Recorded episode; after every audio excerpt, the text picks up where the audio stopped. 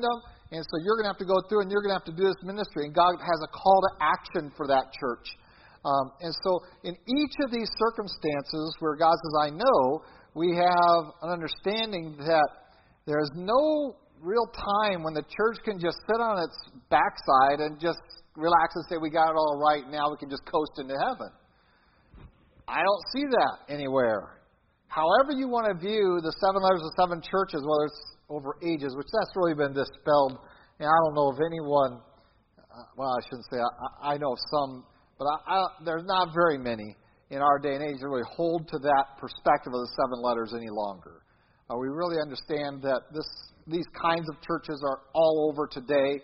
Um, and we also recognize that it really isn't descriptive of church history. We cannot map out the history of the church in Revelations 2 and 3. The reason they want to do that, by the way, this is a side note, um, is they want to have the entire church age before chapter 4 because they've already introduced the concept in chapter 4, which is what? The rapture. They are going to find the rapture in chapter 4, so they're trying to find the church age somewhere in Revelation, so they find in chapters 2 and 3, and so they make these seven churches the seven ages of the church. The problem is church history has not borne this out, and we cannot find these ages really uh, in the church. Uh, and really, globally, it's we're going to find all of these present in various forms and places. But let's go ahead and look at them. And again, we're, we're looking today at what does God uh, declare is that they're doing right. And so we're going to really talk about what God finds fault with them next week. But tonight we want to talk about does God know it when you're doing it right? Does God recognize it? And what, what does it mean for the church? And again, is it something that we can take pride in, or is it something that should bring us humbly to God and say, how can we do it better? or what are we missing as we are doing things in this fashion and that fashion? And of course, one of the strongest churches in that respect is the church at Ephesus. The first one in chapter 2, verse uh, 2, it says, I know your works, your labor, your patience, that you cannot bear those who are evil. You have tested those who say they're apostles and are not, and found them liars. You have persevered and have patience, have labored for my name's sake, and have not become weary. What a great evaluation of a church. Now, a lot of those are in the negative, but they're in a positive negative. In other words, this is good that you don't do this, that you are careful with this. And so we look through and so this is an active church. This church is out there working. Um, they are they are uh, faithful. Um, they're persevering. They're enduring. That's really the word patience. Is I'm enduring. Uh, I'm, I'm holding my own. I'm standing fast. Uh, not only are they holding their own in their activity, their works for God, but also in their position with God. That they um, are willing to examine people and to find out who's telling the truth and who's lying. They're not just taking everything that comes down the, the pike there, they're going to evaluate it. And here are some people who claim to have biblical authority, and they're going to evaluate according to God's Word and the Holy Spirit, and they're going to identify, you're a false teacher, get out of here. We have no toleration for you, we have no patience for you, um, get out. And so you, we're calling you what you are. You're a liar. You sit here and say, God says when God hasn't said, and you're a false prophet. And so they have no patience for that. They have no uh, interest in that, but and they're doing the work of God, so they're they're sound in their practice, they're sound in their doctrine and in their application of it. It says that uh, they have labored for their namesake and not become weary. They have persevered in that. They're enduring, which is a big, big theme throughout the book of Revelation. Is endure You've got to make it to the end. You have got to wait this and faithfully serve the Lord. You can't just uh, put yourself on pause and wait for the Lord's return, nor can you just shortchange the circuit of what it takes to get from point A to point B. There is going to be tribulation in this meantime.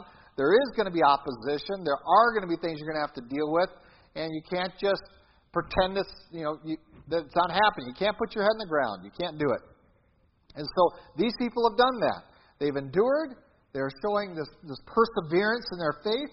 They are active doctrinally. They are active in their works, in their activities of church, in their ministry. Um, and from all our perspective, we would look at that church and say, that's the kind of church I want to join. And you would be good to do that. Um, but God says, I have one thing, I have a problem with you. And we're going to talk about that next week. Is so that there, even in this church that is doing the right things, has all the right doctrine, has um, endured uh, for God's name's sake, um, there are still some issues. But look at what they're doing. And it's not that we abandon those three things because God has issue with them. God is saying these are right and true and good. And in fact, these three categories of the work of the church are going to kind of form the structure for what's coming in terms of when God takes other churches to task. He's going to take them for task for either not doing the work, for following every false teaching coming down the line, or for not enduring. He said, You guys have got that figured out. And so, praise the Lord for that aspect. And so, when we look at the church, we're going to look at these three, and they're going to kind of form the structure for tonight's message. Is are we doing the actions that God wants us to do? Are we holding to the doctrine that He wants us to hold to? And are we willing to endure, to persevere, to hold to it no matter what? No matter what anyone says, no matter what uh, it costs us, uh, no matter uh, whether there are other errors that are introduced, I'm going to hold to what is true. I'm going to hold my ground for God. And these are the three aspects of church life that we really want to investigate. And again, we're going to investigate on the side of them doing things right. And so we're not going to abandon those things because, well, the Ephesus church, they didn't, they, God had a problem with them. Yeah, but He didn't have a problem with this part. And I think it's important that we designate that. That God took issue with five of these seven churches. I agree. But only one of the churches does he really take complete issue with them. He has aspects of their ministry that he wants us to know are pleasing in his sight, that are good, but they aren't good enough by themselves. And that's going to draw us into the, the rest of the letters of what we need to work on then. And so we have the right ministry, the right work. We have the right doctrine where we are examining teachers and we know that these guys are liars. They're telling they're not telling the truth about what God says and they are persevering. They're enduring even though they're coming up against opposition or hardship. They're going to do this. And there's one other thing that we're going to pick up on here in the Ephesus church. Um, he has the verse 4 and 5, which are the negatives, uh, what God has against them. We're going to study that next week. But in verse 6 says, even with regard to that, there is something specific here that I want to point out. But this you have. Um, and the negatives are about their passion and about their the desire of their heart. They're uh, hungry and thirsting. He says, even even with that problem, you have this, and that is you are passionate about the Nicolaitans. You hate them as much as I hate them. You don't have enough passion for me. We're going to talk about that next week. But you do have a lot of passion against the Nicolaitans. And I just want to share with you that in our modern age, nobody is willing to step out and do that. Well, I shouldn't say no. Very few are willing to step out and incur the wrath of society by hating error. Let's think about it. I mean, what if a guy stood up and said, This group is teaching error. They are liars. They are apostate. Oh, how could you say that about them? Don't you know there's good people in that church? Yes, but that's not indicative of what the church teaches. So, we're going to talk about the Nicolaitans a little bit um, because several of the churches are going to succumb to the Nicolaitans. So, so here we have a church that says we hate them with a passion. We don't want those people anywhere around us. We don't want them in our church. We won't tolerate them. We, we, we drive them out of here. We won't let them in here. We won't let them put a foot in the door. We don't let the Nicolaitans in here. We hate them, and God says, that's great because I hate them too. Well, who are these Nicolaitans? And what, what do we have to be passionate? Uh, that of all the passions the Ephesians have lost, they haven't lost this passion. They hate the Nicolaitans. Who are they? What are they involved? Uh, the fact is, we don't really know a lot about the Nicolaitans. Um, they're mentioned here. Some of the early church fathers um, wrote about them. And from their writing, we understand what they came to believe. Uh, remember, this is probably one of the reasons that Revelation was written later rather than earlier, because the Nicolaitan sect or error had been introduced to the church, had taken some time. And so uh, some people attribute this to Nicholas, who was one of the seven, um, but there really isn't any strong evidence for that line. Um, some people believe that it was a perversion of something he was teaching. And so when Nicholas died, um, those that were under his teaching uh, perverted what he was teaching, that he was teaching something similar to what Paul taught in the book of Galatians, but this group just took it way too far. But what were the Nicolaitans all about? They were all about licentiousness. Now, there's a word you don't hear very much in our day. In Galatians, Paul talks about avoiding legalism by expressing our liberty in Christ, that we are free from the law. Well, can you imagine how we could take and pervert that? Well, Paul anticipated that in Galatians, says you aren't free from the law of love, that love is the boundary of our actions, that, that we, in our love of God and love for others, that we are going to uh, have that be the perimeter of our behavior, that if it is not loving uh, toward God or loving toward man, we are not going to participate in that. And so, because I love my neighbor, I am not going to go and um, break up his marriage by having an affair with his wife. And so that precludes that. I'm not going to participate, not mention the fact that I love God and don't want to uh, sin against him in that fashion. And so that's Galatians says the law isn't what controls us now. We have a higher law. We are free to function in this parameter, which is I determine what is loving and what isn't loving. And I'm going to participate in what is is uh, dictated by a godly love. And so um, the Nicolaitans, though, took this and they made it license, is the word we always use in our theological circles. They confuse liberty with license. Liberty means I am free from the law to practice my faith in a loving manner before righteous God. License says I'm free the law, from the law to do whatever I want. I can do whatever I want. And the Nicolaitans were connected with uh, a lot of immorality. Uh, in fact, if we look forward, um, this is going to get into uh, next week a little bit more. Uh, we can look forward into the. Um,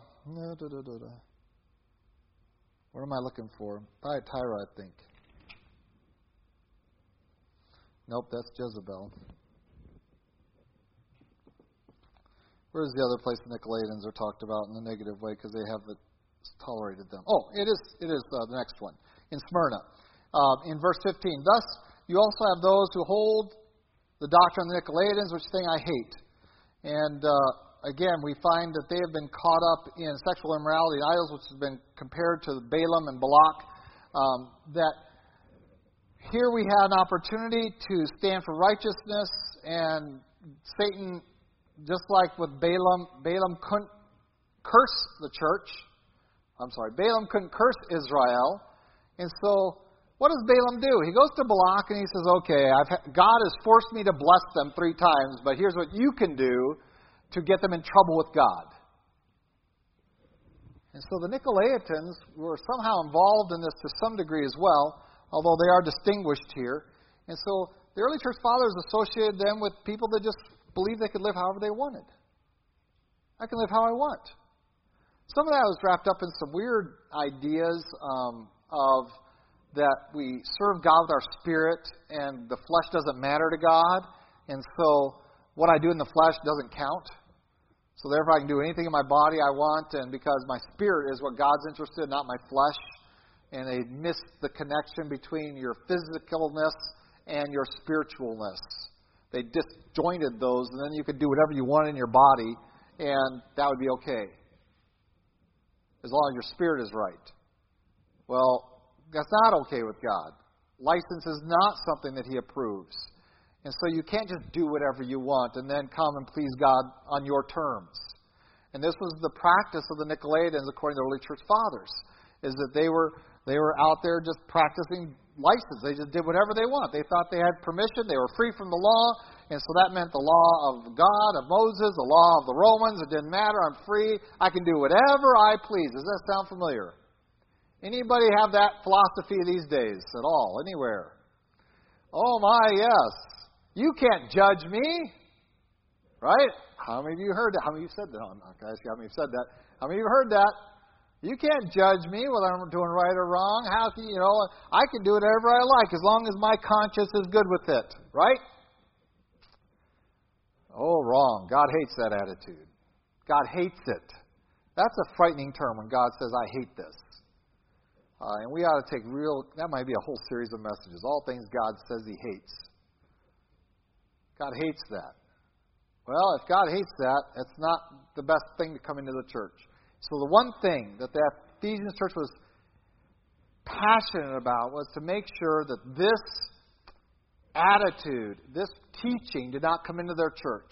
We are not going to let this come in, that we can come into church, do whatever we like the rest of the week, and come as long as we're okay and cleaned up and washed and have new clothes and have a smile on, on Sunday. We can do whatever we want, say whatever we want, do whatever we want the rest of the week. That is the way of the Nicolaitans, and the Ephesians didn't want any of it. If you're going to come into our church and claim to be a Christian, then be a Christian. Don't come in here and do like the world and bring it into the church. Don't do it. They hated that. They hated the hypocrisy of it. That you say that somehow you can live however you like, um, as, and God should be happy with getting his Sundays out of you, or even a couple hours of Sundays out of you. And so we have this passion um, against the Nicolaitans, and God recognizes it. He says, This is great. Now, I wish you had that much passion for me, but at least you have passion against that. And I hate that. You should hate that. And that's tremendous. You should hate the things that God hates. If you want to know what God hates, He's got a list of seven things in, in the Proverbs. He's got uh, several statements that he hates this and he hates that. Um, do a little study and hate those things with a passion. Don't be afraid to be passionate about as a church. That we hate that. We don't want anything to do with that in our church. And if you, if you can't muster up passion for God, at least muster up passion against the things that God is against. And God will recognize that. That you passionately don't want this in your church. Because it has produced a lot of problems, and it's something God hates. Take a stand against it. And so these are several aspects, the three aspects of the Ephesians church, and then the passion they showed in one area, particularly of their doctrine and practice and endurance, was that they hated Nicolaitans. Let's go to the next church very quickly, um, and that is in Smyrna.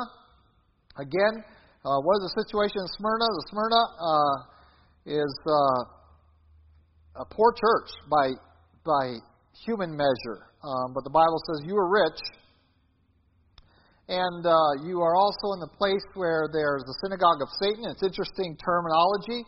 The synagogue of Satan, I would offend almost every Jew to talk about their synagogues as a place where Satan is worshipped and not God.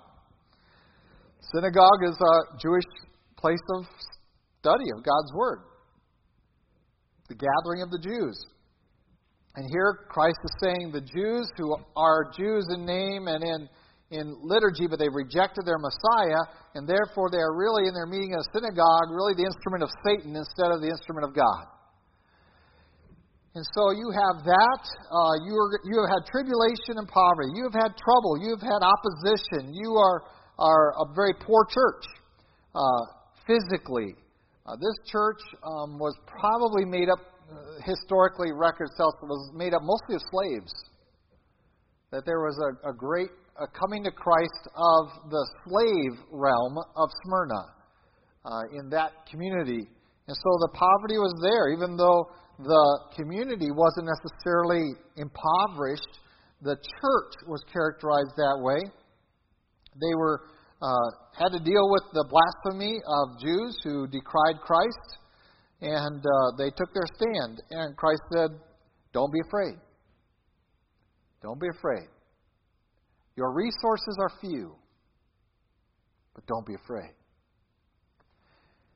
And so, is poverty something we should strive for? Well, probably not in terms of physical pro- poverty, but it should be very.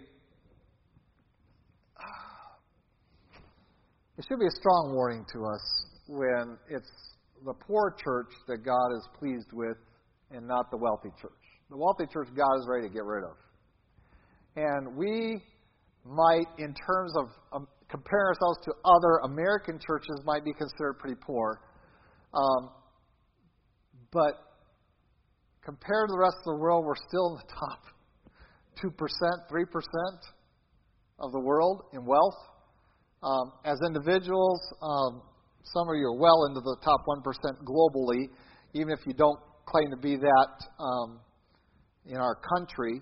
Uh, we're way up there. We are the wealthy church. And so we can sit here and say, well, we identify with that. Um, uh, look how small our budget is. And there's no American church in this country that can identify with Smyrna. Okay? There just isn't one. And uh, you need to go to some other places, other lands, to find churches like the Church of Smyrna that have few physical resources, that are enduring difficult opposition, but they are standing and they're having uh, attack from religious groups and blaspheming our Lord, um, and they're suffering. They're getting thrown into prison. Um, there's going to be a, a tribulation of 10 days, it says, and his statement is don't be afraid, but be faithful. Don't be afraid of it. Don't be afraid that you don't have enough resources to match or to meet what's coming at you. Don't be afraid of that. Don't be afraid of the opposition that's coming. You just don't need to be afraid. Um, and fear mongering among the body of Christ is just horrible. And I, I've personally been in that situation. All right? Um, and I, I've spoken out against it uh, and gotten some pretty nasty feedback from it. Um, and you guys know that. I don't need to recount a lot of that. But um, to go in and, and here's modern fear mongering. And you guys get it in letters from organizations that are looking for money. Um, oh, if we don't raise this kind of funds, we're going to have to close the doors. How many of you have ever heard a pastor say that?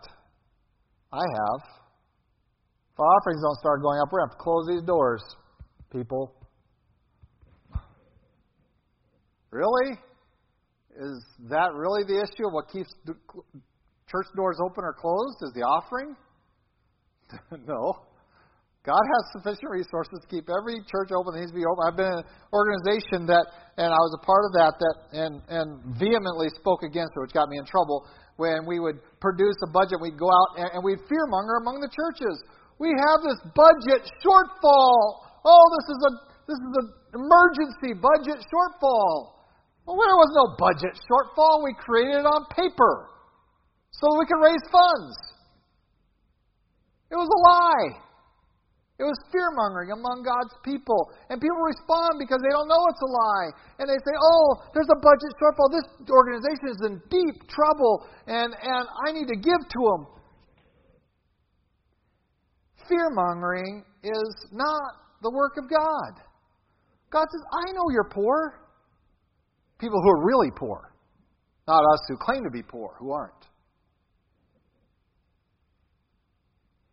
I know your poverty. Don't be afraid. I know the opposition is coming against you. Don't be afraid. Be faithful. I'll take care of you. Oh, that I would hear more of that coming out of our Christian parachurch organizations. But you don't hear it. You hear, oh, we need, we need, we need, we need, we need. Oh, this is, we're in trouble, we're in trouble, we're in trouble. We're not in trouble. Unless God has stopped being the owner of everything. Then we're in trouble. So here the poor church it has no physical resources and they have uh, opposition in, in the community, which wouldn't be surprising. You're dealing with a, largely a slave church. Um, that means that what are they coming up against? They're coming up against unbelieving masters. They're coming up against the financial community that uh, can oppress them and they have very few resources to react against that. And God says, some of you are going to prison for your faith. Some of you, it's going to be even more costly than that. Just be faithful. Don't be afraid. Be faithful. Because I will reward you. And so we're looking for a church that isn't invested in fear. We're looking for a church that is faithful and is not focused on their lack of resources because the real church never lacks resources. Okay?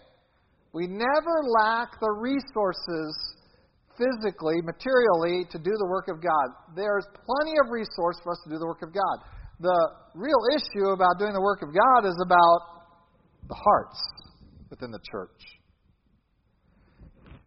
And if we have a church that has no fear and is faithful, it can do anything for God. God can pull resources from anywhere. He owns it all. So we can't function in fear. We can't be driven that way. We trust in the Lord. And so we have a great example here in Smyrna that God honors them in that way. We then come to this, oh, this might take an extra couple weeks. We come to the third church and their resources says, I know your works. Boy, these guys are in a hard place. They're in a place where Satan's throne is. But look at it, verse 13. You hold fast to my name and don't deny my faith, even in the days in which Antipas was my faithful witness or martyr, who was killed among you where Satan dwells. This is a church that, that is holding fast. They're up against it. They're, they're up against a rock. They are really struggling. They are up against the powerhouse of Satan, essentially Satan's throne. And this is another port city just north of Ephesus, about 100 miles or so, and Smyrna's in between. Um, but uh, port city, and and they're they're up against it. They're, this is a place of, of of emperor worship and things like that, and uh, there's a lot they're having to struggle against. We're going to talk about hopefully next week if I can get through the rest of these. But we find that you're doing the work, and you are willing to endure. So, what's missing in the three? They're doing the work, they're willing to endure. What's missing?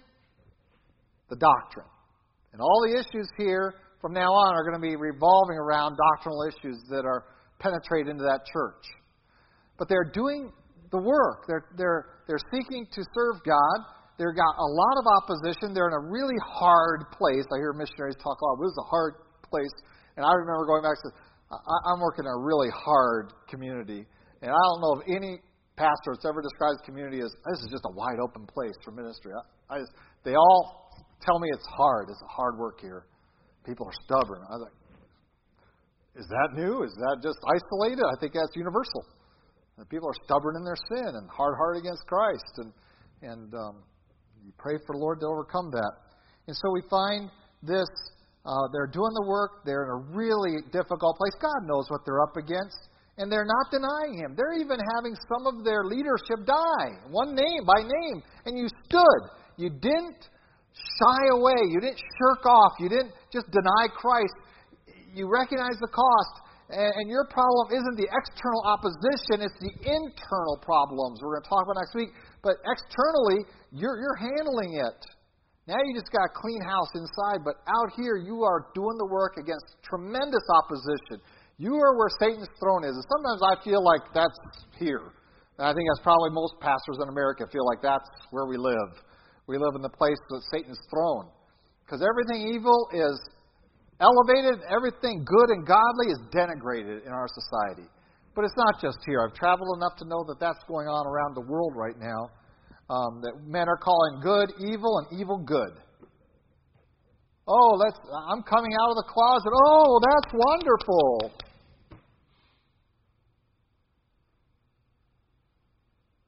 I've saved myself for marriage, and we're getting married, and, and we're both virgins.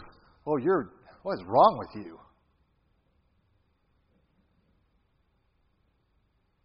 That's laughable. You see how we call good evil and evil good? That's where we live. And in the midst of that, we need to do the work of God. That can't stop us from doing the work of God. And we have to endure. We got to stand. We can't deny Christ. Even in the midst of this kind of opposition of being where Satan's throne is. Let's press on. Church number four um, is the church of Thyatira. And again, I know your works, love, service, faith, and your patience and uh, they're just getting more and more. This is a church that's growing in all of those areas. Um, again, this is the first church that love is mentioned um, as a positive element. Um, so they're serving God, they're doing some great things for God, they are enduring, and again, their works are even improving. They're even growing in them. They are learning that they can trust God and do more and more and more things for God. And again, what is lacking in the list is their doctrine. And so, in the midst of this, we're going to have some issues, but we're also going to see some practice issues that are, are going on there. But we find that they're loving God, which means the word love here is referring to both loving God and loving others. And so, your works are one of love. They are rightly motivated and there's a passion behind them, and you are serving, you are um, exercising faith. That is, you're going well beyond your resources, like the Church of Smyrna. Uh, you are putting action to your beliefs, and of course, your endurance or your patience, and you are increasing in these. And this is a tremendous statement for God to make. When God comes in and says, You're maturing, and in that maturation process, I see your works getting greater. I see you doing more and more for my kingdom, and and and it's it's fired by your faith and your love and your desire to serve me, and and this God praises. This is what needs to be going on in our churches that we don't become complacent. That well, I'm doing enough. Someone else has got to do more. Someone else has got to pick it up. In our situation in Haiti, I kept waiting for another church to finish the job. Can another church just pick that up and finish it? I mean, we've poured so much into it. But that attitude is wrong. Rather, we should look for opportunities to increase and increase and increase our participation in ministry. Not to kind of say, well, we've done our bit, now it's time for someone else to kick in. I don't find that spirit one that pleases God. God says, listen, your works of late have been more than your works early. Um, and that's tremendous, and that I applaud you for and praise you for. And it's all built upon your love, faith, and patience. And if we're lacking that, the place that we need to start examining is well, have we lost our love for God and each other? Have we lost our love for the church? Have, are, we, are we weak in our faith? Um, this church had some excellent attributes, and God says, This is tremendous. There's some issues like all of them, but this is what we need to be about. Let's press on. Chapter 3.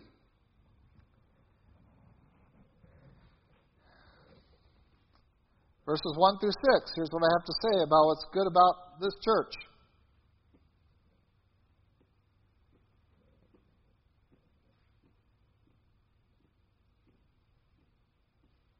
Picture? Um, they have a works. They have a name, but it's all a lie. You're dead. You have the appearance. I know what your works are. I know you have a name, that you're alive. I know you have the appearance, but you're dead. Be watchful. Strengthen things which remain, that are ready to die. There's just a little, little, little glimmer of some good things going on in this church. But it's all external. And internally, there's just death. And, and the works that they are doing, it says in verse 2, I have not found your works perfect before God. Um, everything you're doing is about to die. Um, and it is possible for us to be doing the works in a manner that displeases God instead of pleasing Him, even if the works themselves appear to be living and valuable God knows what's inside. And we'll talk a lot more about this church next week. Let's go on to the sixth church, and that's Philadelphia. And again, verse 8 I know your works. And out of that, um, God says, uh, I have said before you, open door, and no one can shut it. Uh, why has God opened the door of ministry for this church so wide? It says, You have a little strength. And that doesn't mean that they are weaklings but rather that in the midst of all, this is a, by the way, this is the the youngest community, smallest probably, uh, one of the smallest, at least one of the two smallest of the seven cities. He says, you've got some strength there. You've got strength. Um, you've kept my word. You have endured. You've not denied my name. So they have works, they have strength, which I would apply to their doctrine. You have kept his word, which I also apply to doctrine, and you have not denied my name, which is endurance. And so they have matched those up, and apparently with the passion that Ephesus was lacking. And God says, Listen, um, I don't need much, but, I, but that little strength that you have is enough, and I'm going to open a wide open door of, of ministry for you that you can walk in. No one can shut it, and uh, it's for you to get out there and to get busy. And uh, do they have no opposition? No. Verse 9 tells us they have opposition. Um, they have, uh, but they've avoided it. They've kept it out.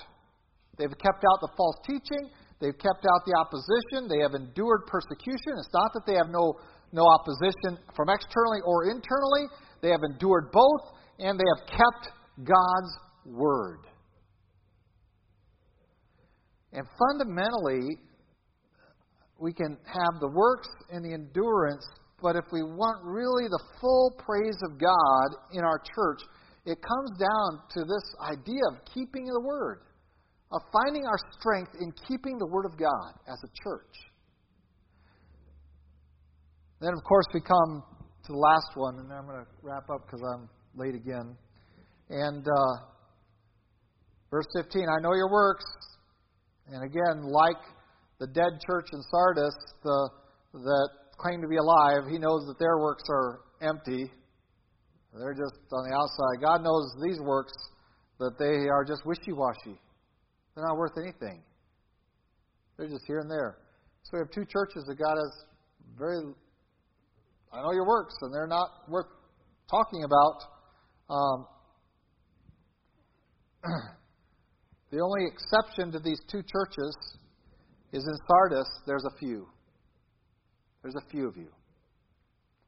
In Sardis, we have, we have this great praise for Philadelphia tucked in between two churches that God has very little good to say, one nothing good to say, and the other one only one thing that he says that really is going to capture our attention. And uh, this hypocritical church that's all external and nothing but death inside is in verse 4 of chapter 3. You have a few names who have not defiled their garments. They hear you're in a dead church, but you're one of the few who isn't going to let it soil you. You're not going to let the death that you're surrounded by in your church uh, make you dead.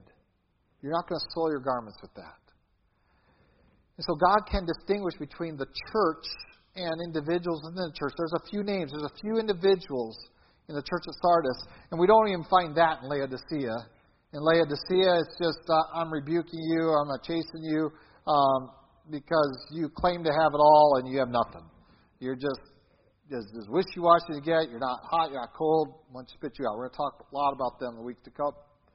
But we find that God looks at these three categories of the church, and there are three categories that we need to be attentive to, with a fourth that we're going to element that encompasses all of them, and that is that our ministry is pleasing to God.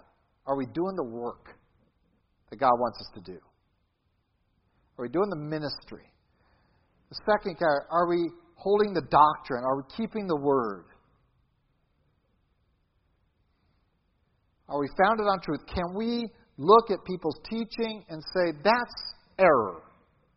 And are we passionate enough to say so? Can we identify and can we guard ourselves from it? Can we keep that error out of our thinking and out of our out of our uh, uh, ministry philosophy, and can we keep that out of our teaching of our church? Can we can we guard ourselves from it? And then thirdly, are we enduring? Are we going to make it? Are we going to last? Are we going to be faithful? Are we going to persevere in our faith and our trust in God? Can we run up against opposition and be unfazed and just hold to the name of Christ? And that opposition that you face is very subtle. It's being laughed at, being excluded, being ignored, uh, being looked over for promotions or work. Um, it can be a variety of things along that line. Um, and it's amazing how quickly we crumple in front of um, in, in that in front of peer pressure. And in that sense, most adult Americans are pretty much in, still in junior high. We crumple in front of peer pressure. Because that's all really, they're not threatening our lives, they're just threatening our popularity. And we crumple. Peer pressure. Oh, they're not going to laugh at me. They're not going to like me. I'm not going to. Really? That's as strong as your faith is? One of the aspects of the powerful church that God honors and praises is to persevere, to endure.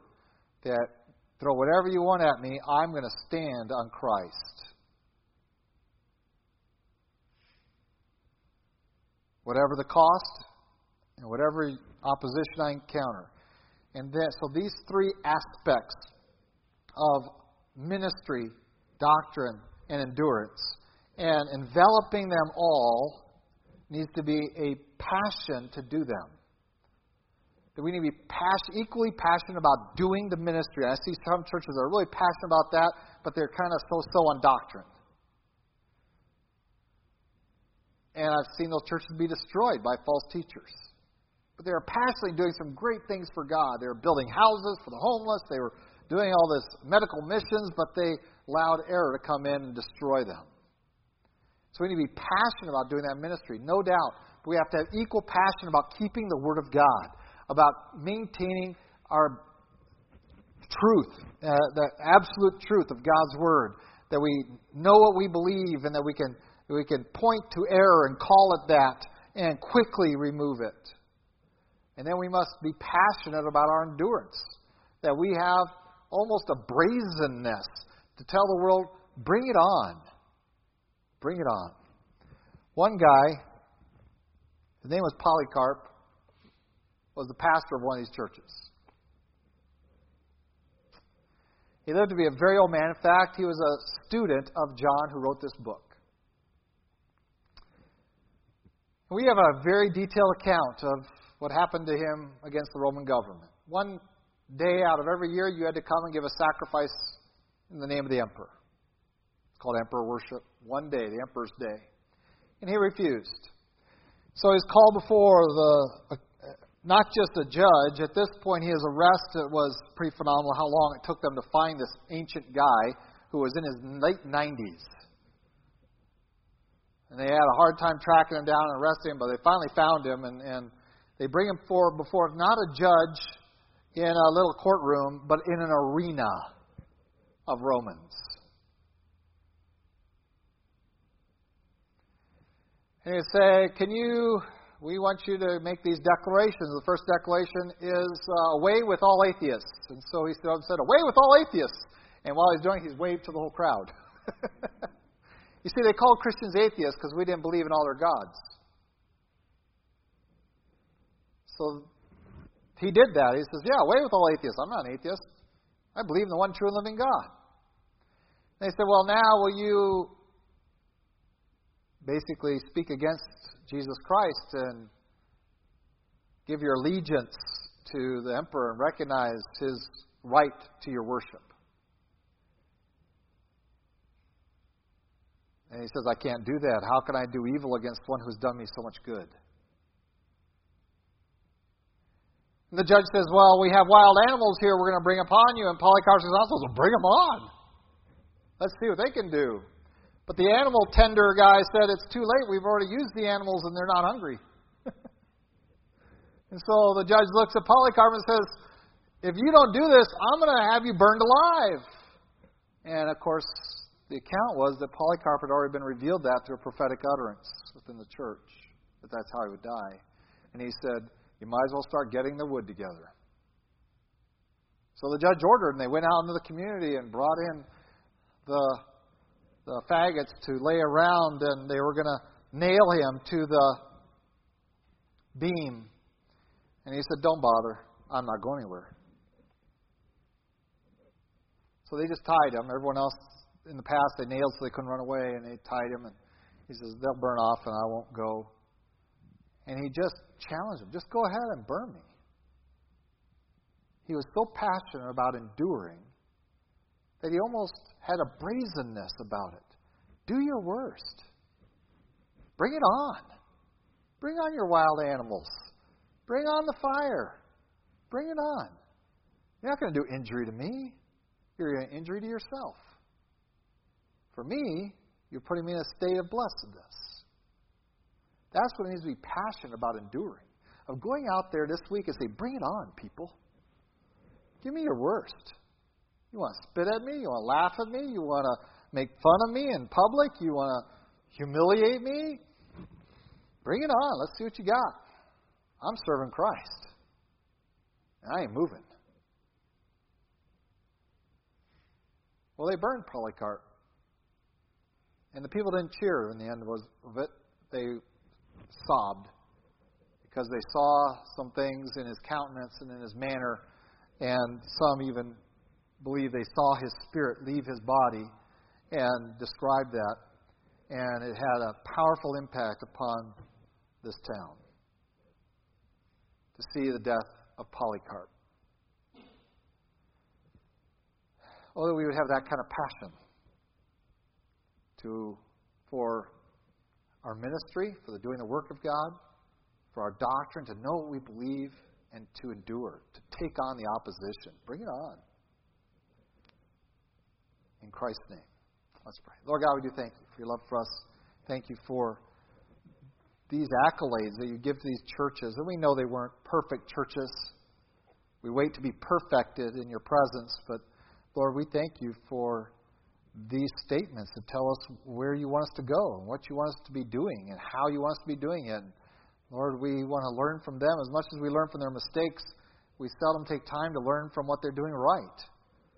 And so, Lord, we thank you for this opportunity to consider our ways and to perfect them and to move into greater and greater fields of ministry as you give us opportunity, should you find us worthy of opening the door for us that no man can shut.